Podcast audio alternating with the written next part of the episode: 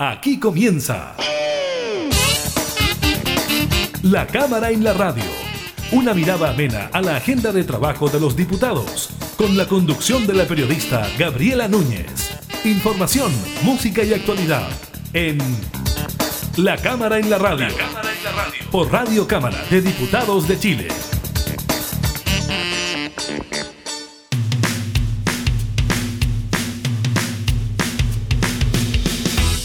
Hola, ¿qué tal? ¿Cómo están? Bienvenidas y bienvenidos a una nueva edición de la Cámara en la Radio. Los acompañamos durante toda esta semana que estará marcada sin duda por la tramitación eh, del presupuesto de la Nación para el año 2021, por la presentación de la acusación constitucional contra el ministro del Interior, Víctor Pérez, ex ministro del Interior, en el Senado. Pero también estaremos hablando de otros temas, como por ejemplo los datos del Ministerio de Salud en cuanto al COVID-19 y las comunas que avanzan y retroceden en el plan paso a paso. También le estaremos comentando de las pruebas de vacunas que se realizarán en Chile. Son cuatro vacunas contra el COVID-19 que tendrán pruebas en nuestro país. Le estaremos comentando de aquello. Y también las medidas de fiscalización que se incrementan en los balnearios, esto debido a la mayor afluencia de personas y de turistas. Iniciamos entonces la cámara en la radio.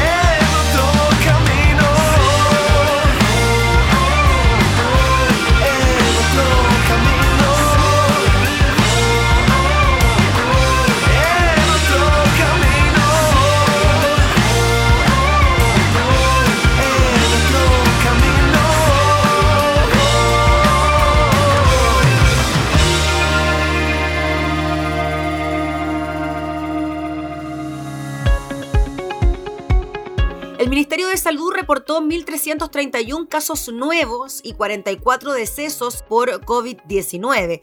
La positividad fue de un 3,5%. 12 regiones bajan sus casos y solo 4 aumentan sus contagios y estamos muy preocupados, se dijeron desde el Ministerio de Salud, por la evolución de algunas comunas, sobre todo del sur de Chile. Y además, dijo el ministro París, debemos hacer una advertencia de preocupación en Hualpén, Talcahuano, Concepción y San Pedro de la Paz, donde vemos cifras realmente preocupantes, fue lo que dijo el ministro de Salud Enrique París, quien luego dio el paso a la subsecretaria de Salud Paula Daza, encargada de dar a conocer las comunas que avanzan en el plan paso a paso. Tras los anuncios, el subsecretario de redes asistenciales Alberto Duñac entregó las cifras del SARS-CoV-2 en las últimas 24 horas. Así el Departamento de Estadísticas e Información en Salud DEI ya le decíamos 44 muertes por COVID, lo que elevó el total nacional a 14.863. Al respecto, el doctor París subrayó que hemos bajado el número 8, estábamos en el 4 de fallecidos por millón de habitantes, por lo tanto esto merece un reconocimiento a la gente que trabaja por salvar la vida y controlar la pandemia. 1.331 casos nuevos, 848 sintomáticos, 447 asintomáticos, por lo tanto son 9.374 los casos activos. Hay 724 pacientes en las UCI, de los cuales 577 están conectados a ventilación mecánica y 79 se encuentran en estado crítico. En cuanto al plan paso a paso, también tenemos novedades. Se trata de las comunas de Providencia, Peñalolén, Macul, Estación Central y Buin en la región metropolitana, las cuales comenzarán con la etapa de apertura inicial. Así lo dieron a conocer las autoridades en el balance de la jornada. Esto comenzará a partir del jueves 19 de este mes y estas comunas se suman a Independencia, Las Condes, San Bernardo y Santiago que comenzaron este lunes. Además, la subsecretaria de Salud Pública Paula Daza informó que las comunas de Coihueco, Ñuble y de Pitrufquén en la Araucanía pasarán a preparación y por venir en Magallanes avanzará a transición aunque se mantiene el toque de queda a las 20 horas en Magallanes. Las otras comunas que se mantienen en cuarentena, como lo son Punta Arenas y Puerto Natales, han mantenido una buena evolución en las últimas semanas con una disminución de los casos activos. Fue lo que dijo la subsecretaria Paula Daza en cuanto a las comunas entonces que mantienen ciertas cuarentenas y a las que avanzan dentro del plan paso a paso.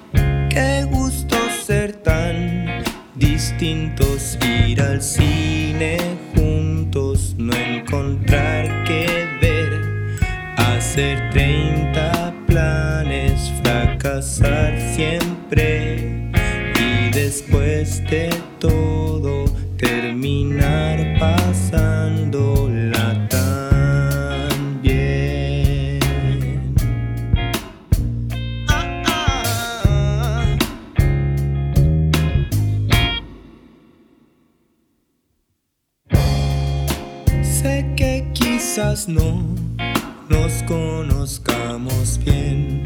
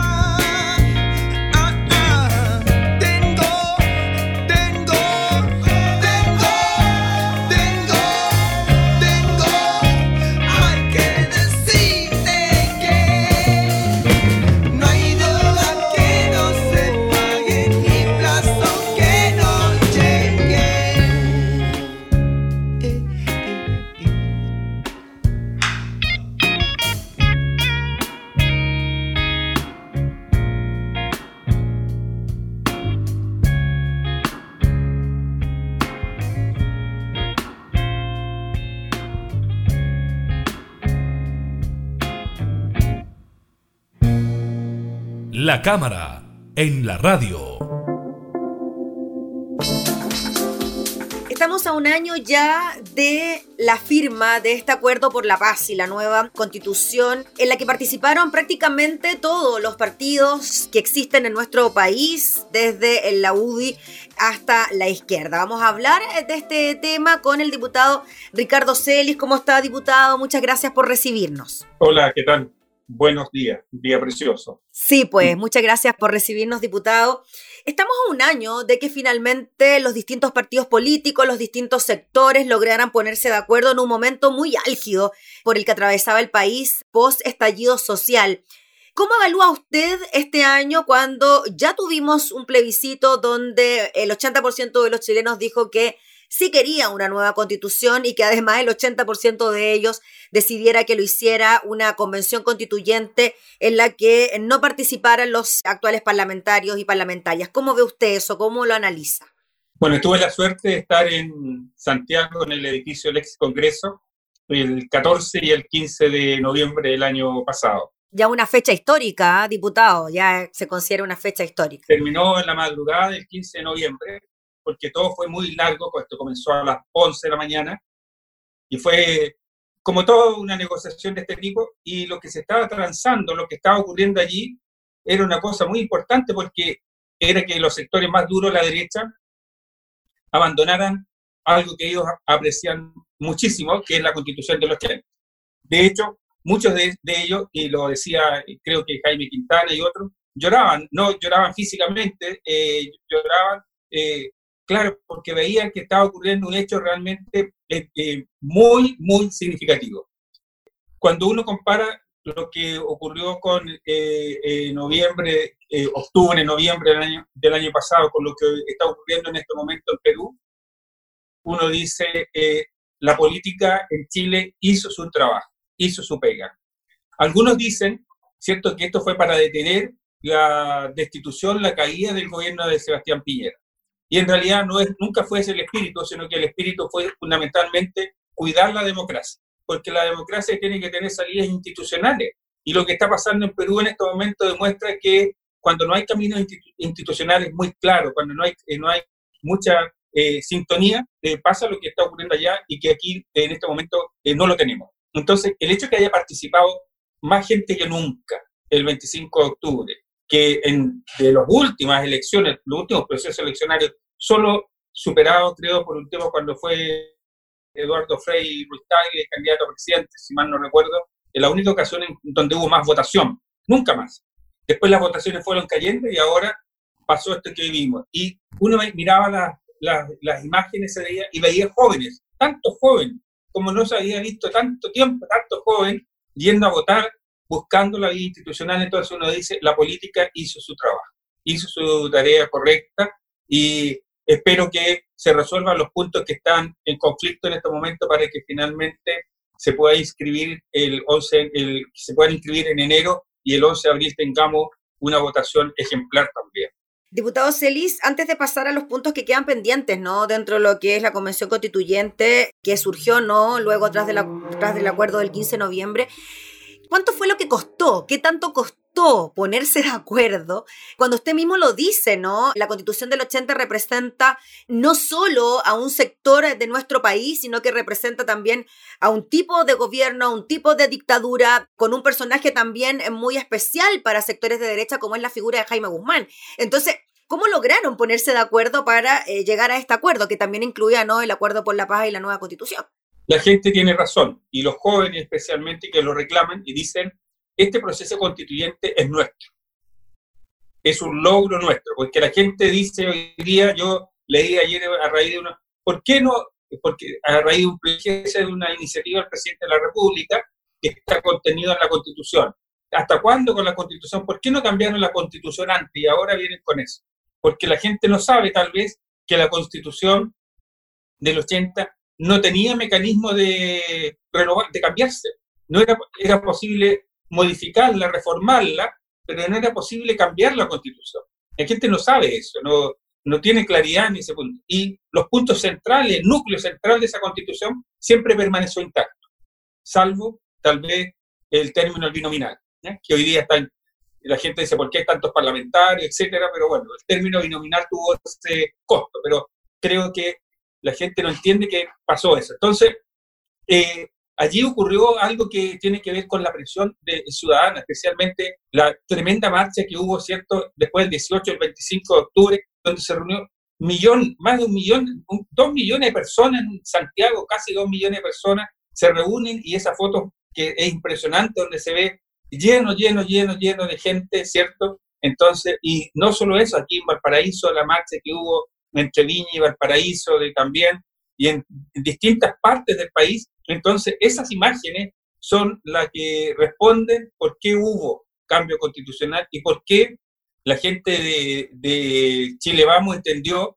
que no había otra alternativa, que la alternativa institucional, la vía para salir, para responder a la necesidad de las personas, tenía que ser el cambio de una nueva eh, constitucional.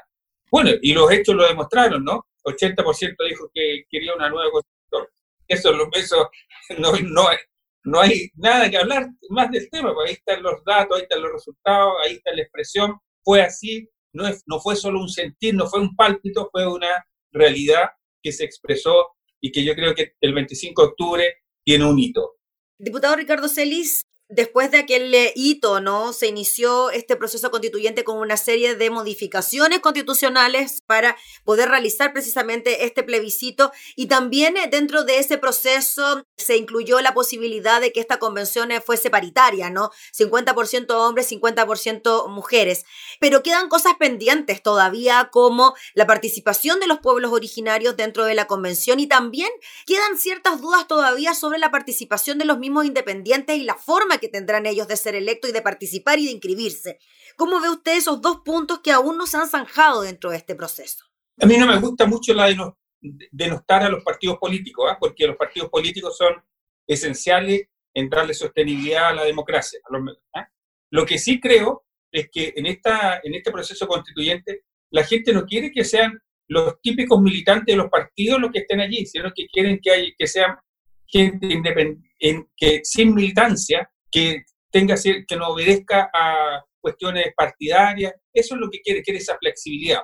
Yo entiendo que a eso se refiere con, este, con la participación de los independientes, me parece muy bien, y yo creo que este es el momento de esas personas, el momento del mundo de la cultura, del mundo, del mundo científico, del mundo académico, del mundo sindical, de los barrios. Es, es el momento de la historia, porque nunca Chile ha tenido una constitución construida por las personas, nunca.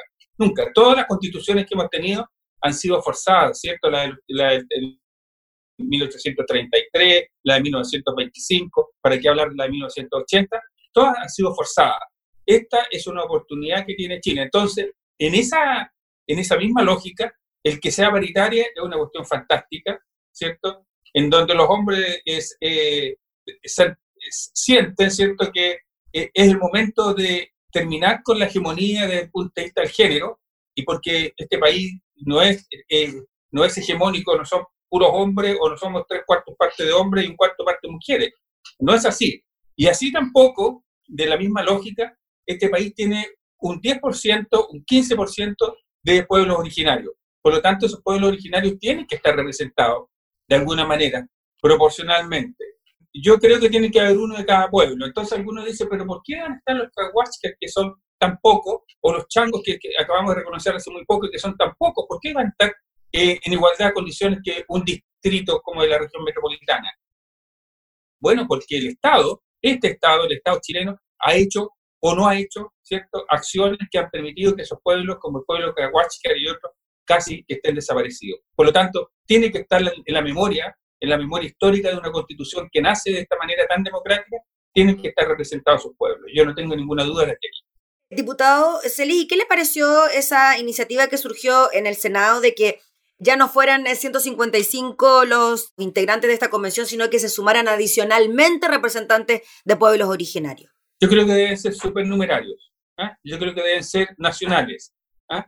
Por su estructura, porque Tú no sabes porque, por ejemplo, claro, la gente dirá, los mapuches están en la región de la Araucanía, región que yo represento, distrito 23, ¿cierto? Temuco, Caputín, pero hay que decir que gran cantidad de mapuches viven en Valparaíso, otra cantidad de mapuches han migrado y están en Santiago, en Santiago donde está la mayor cantidad de mapuches que son mapuches urbanos, donde han habido pocas políticas públicas sobre ellos. Entonces, a mi entender, deben ser nacionales, deben ser ellos supernumerarios y deben ser eh, constituyentes nacionales, deben tener una regla distinta. Diputado Celis, finalmente, en lo que se viene de ahora en adelante, cuando se produzcan las elecciones el próximo 11 de abril, cuando elijamos a nuestros constituyentes y además elijamos una serie de otras autoridades más, ¿cómo ve usted ese proceso? ¿Cómo ve usted la posibilidad de que también elijamos en nuestros distritos a la gente que va a escribir esta constitución? Yo creo que el que sea constituyente tiene que estar dispuesto a tener que comprarse zapatos con mucha suela.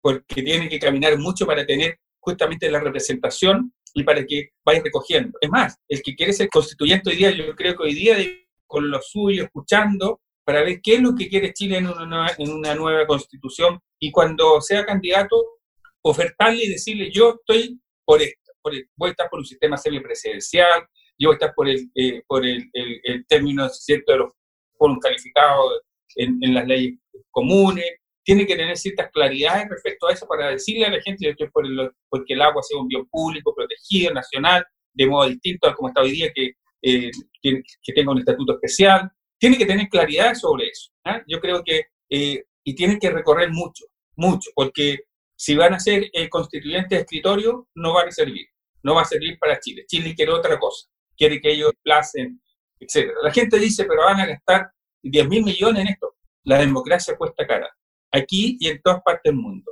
En todas partes del mundo, tener sistemas democráticos es, más, es caro. Las dictaduras pueden ser más baratas, más económicas, en, el aparato administrativo. Y eso, ¿ah? y eso, porque la historia no dice que sea así, pero bueno, pero pueden ser más, más baratas las dictaduras. Pero la democracia cuesta plata porque es un bien tan importante, tan sólido, que es lo que nos da perspectiva de futuro. No para mí, tal vez, ni para ti, sino que para nuestros hijos, para nuestros nietos, para ellos son eh, este proceso que estamos viviendo hoy día. Muy bien, pues diputado Ricardo Celis, le agradecemos enormemente por este contacto para hablar eh, de este hecho histórico para nuestro país y de las fechas también que se vienen de ahora en adelante que seguirán sin duda marcando no solo esta generación, sino que las que siguen. Así que muchas gracias por eh, estar con nosotros. Un abrazo. Contento de... Yo soy parlamentario por una vez la gente me dice, pero ¿cómo llegaste a ser parlamentario?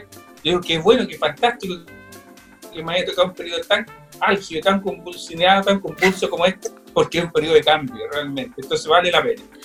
Un abrazo. Eso pues, diputado, que esté muy bien, gracias. El diputado Ricardo Celis hablando sobre la conmemoración a un año del acuerdo por la paz y la nueva constitución.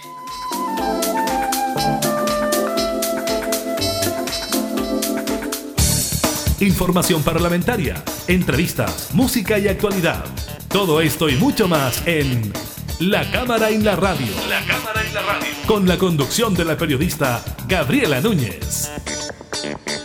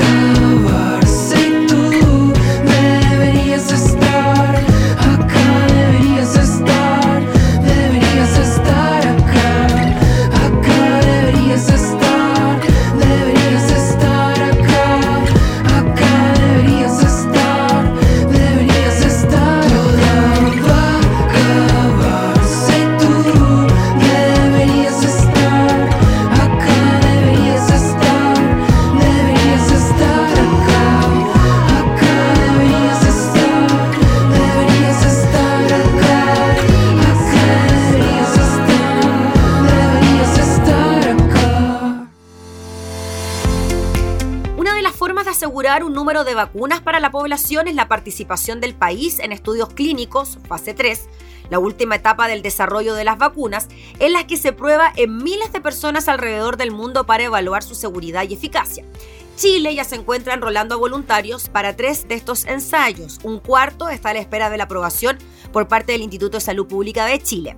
El primer estudio que se inició es el prototipo de vacunas que desarrolla el laboratorio estadounidense Janssen, de Johnson Johnson, y se hizo en tres voluntarios de Talca. El estudio es encabezado por investigadores de la Facultad de Medicina de la Universidad de Chile, pero en él participan centros de atención primarias de salud y otros centros en Talca y Santiago. Los voluntarios, personal de salud y comunidad en general serán seguidos durante 25 meses tras la inoculación. Para participar, los interesados pueden llamar a teléfonos o también pueden visitar la página, acá se puede encontrar toda la información, www.ensemblestudy.com. Ensemblestudy.com, lo dijimos tal cual como se escribe para que se pueda entender. También está la versión británica, la vacuna de Oxford AstraZeneca fue la segunda en iniciar. Este prototipo se estudia en Estados Unidos, Rusia, Corea del Sur, Japón, Reino Unido, Brasil y Perú. En Chile, este estudio se realizará con voluntarios en la Clínica Las Condes, en el Hospital Dr. Luis Calvo Maquena, en la Facultad de Medicina de la Universidad de Chile y en el Centro Respiratorio Integral de la Comuna de Quillota. La inscripción se puede realizar en el correo vacunaoxford.gmail.com vacunaoxford.gmail.com Las dosis están próximas a llegar y una vez en el país se iniciará la inoculación. 6.000 dosis vienen de China y esta es la otra opción. A comienzos de este mes llegaron al país las 6.000 dosis de vacunas para iniciar el ensayo clínico de la vacuna de Sinovac y Biotech. Se trata de la candidata china que primero firmó el acuerdo por el estudio con nuestro país. Coronavac, nombre de la vacuna, iniciará estos días la inscripción de voluntarios y posteriormente la inoculación. Serán 3.000 personas, principalmente funcionarios de la salud, los que participarán en él. La investigación es encabezada por la Pontificia Universidad Católica con el académico y director del Instituto Milenio de Inmunología e Inmunoterapia, Alexis Calerjos, a la cabeza de la investigación. En los próximos días darán a conocer la página web para que se inscriban los voluntarios. Al inicio del estudio será personal de salud los invitados a participar. Al cuarto estudio le falta aún la autorización del ISP en cantidad de voluntarios es el ensayo más grande que se realizará en el país. Se trata de la vacuna del consorcio chino-canadiense CanSino Biologis, que está a cargo de Fernando Lanas, académico de la Universidad de la Frontera de Temuco.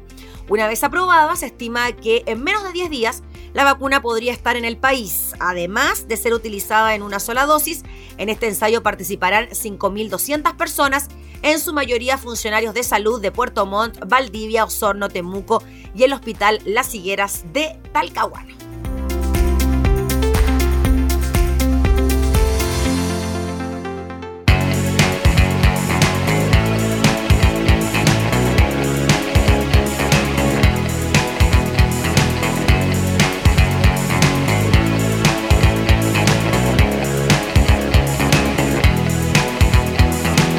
Ya se hace tarde en la ciudad, en la ciudad donde todos se esconden. Nadie me dijo cómo estás, cómo te fue, pareces otro hombre.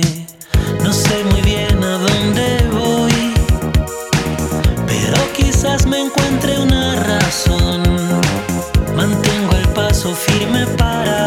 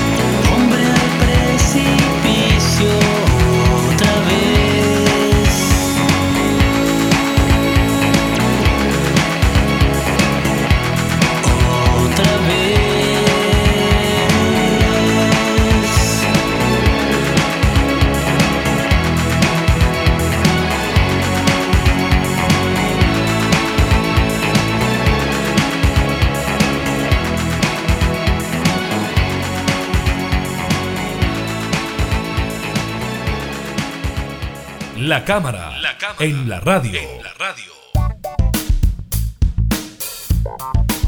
La mayor afluencia en los balnearios obliga a incrementar la fiscalización de las medidas de resguardo. Fíjese que se ha detectado carencia de permisos interregionales, también de pasaportes sanitarios, incluso ausencia de mascarillas o uso inadecuado de las mismas. Esto ha generado que se consideren entonces las principales infracciones detectadas. Si bien la situación en cuanto a la fase 3 en la que se encuentran algunos de los balnearios del país ha reanimado las actividades turísticas, en especial las vinculadas a la gastronomía, luego de meses de paralización encierro, existe preocupación entre las autoridades eh, por el cumplimiento de las normas para detener la propagación del coronavirus e impedir el retorno a una fase más restrictiva. El Ceremi de Salud de Valparaíso, Francisco Álvarez, dijo que entre el sábado y el domingo se cursaron 280 sumarios sanitarios, mayoritariamente a personas de la región metropolitana, llegaron a las playas sin portar permisos interregionales o pasaportes sanitarios y se notificaron 205 casos por carecer de mascarilla o usarlas incorrectamente. En el segundo fin de semana en fase 3 volvió a registrarse en Valparaíso un aumento del 30% en la movilidad en el litoral central, tal como ocurrió hace siete días. En esta ocasión llegaron más de 107 mil vehículos provenientes de la capital. De acuerdo con las fiscalizaciones realizadas en ambos días en distintos controles sanitarios en las rutas de acceso, se cursaron 165 sumarios y se obligó al retorno de 1.130 vehículos a sus lugares de origen.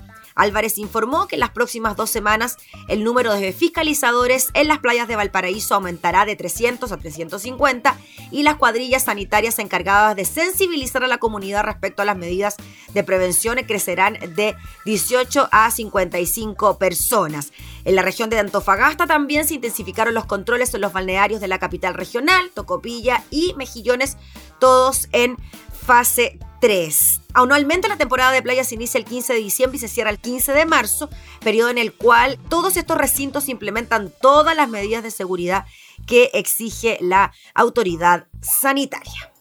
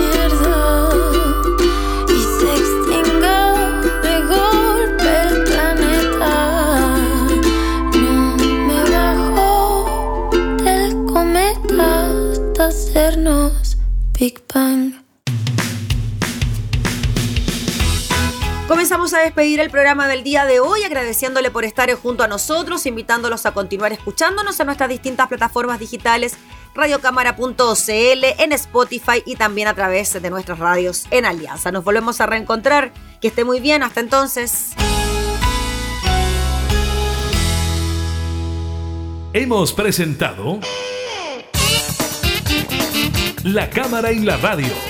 Una mirada amena a la agenda de trabajo de los diputados. La Cámara y la Radio. Con la conducción de la periodista Gabriela Núñez. Información, música y actualidad.